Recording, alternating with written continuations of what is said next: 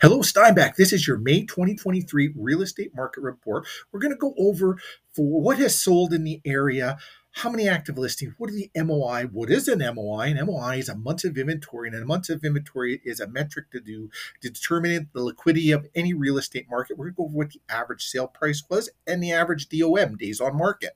Um, all data will be from MLS for single residential detached homes, and uh, we'll take a look at May. We'll also take a look at the previous four months. We'll also look at what it may look like over the last five years. So let's start off with the amount of sales. There were 24 sales. Um, that's the most there's been this year in a month in Steinbach for single detached homes, according to MLS. And how many active listings there are 47. So that dropped your MOI, your months of inventory, to 1.9.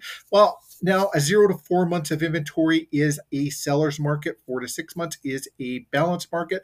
Beyond six months would be a buyer's market. And if we take a look all the way across, our MOI, except for one month, was in that seller's market territory.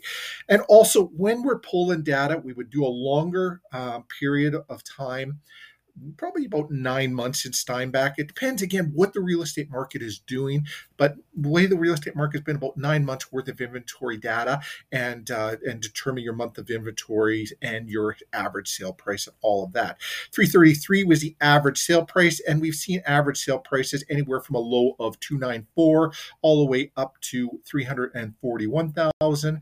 So that is 333 out of the 24 homes that sold. So again, if you took all the data out um, for the previous five months, if you were a buyer or seller, we'd do nine months and uh, and go over what your average sale price dividing that all up is and give you a better uh, determination of what an average sale price in Steinbach is.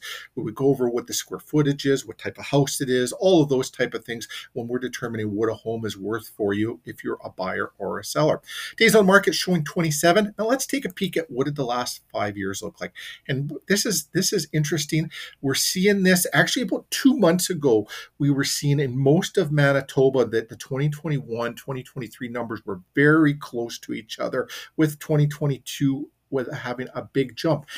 Uh, last month, we actually saw that more of the 2023 numbers were closer to that 2023 or 2022 number, as uh, you know, 22 was the highest number, and May in 2022 was actually the highest point of sales ever. And then it started for sale price, and then started dropping down till March of this year. Then we saw an uptake in March and April a little bit more, and we're going by Winnipeg numbers right now.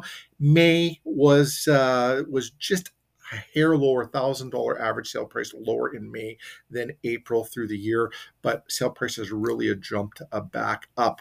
And then very similar, we're seeing this kind of trend all the way through 2020. Could be either a little lower, a little higher again, as that was the start of that great pause thing that uh, we won't talk about. Anyways, if you're a buyer seller, you want some questions answered about real estate, let's have a conversation. Um, we'd love to help you out. We love helping people.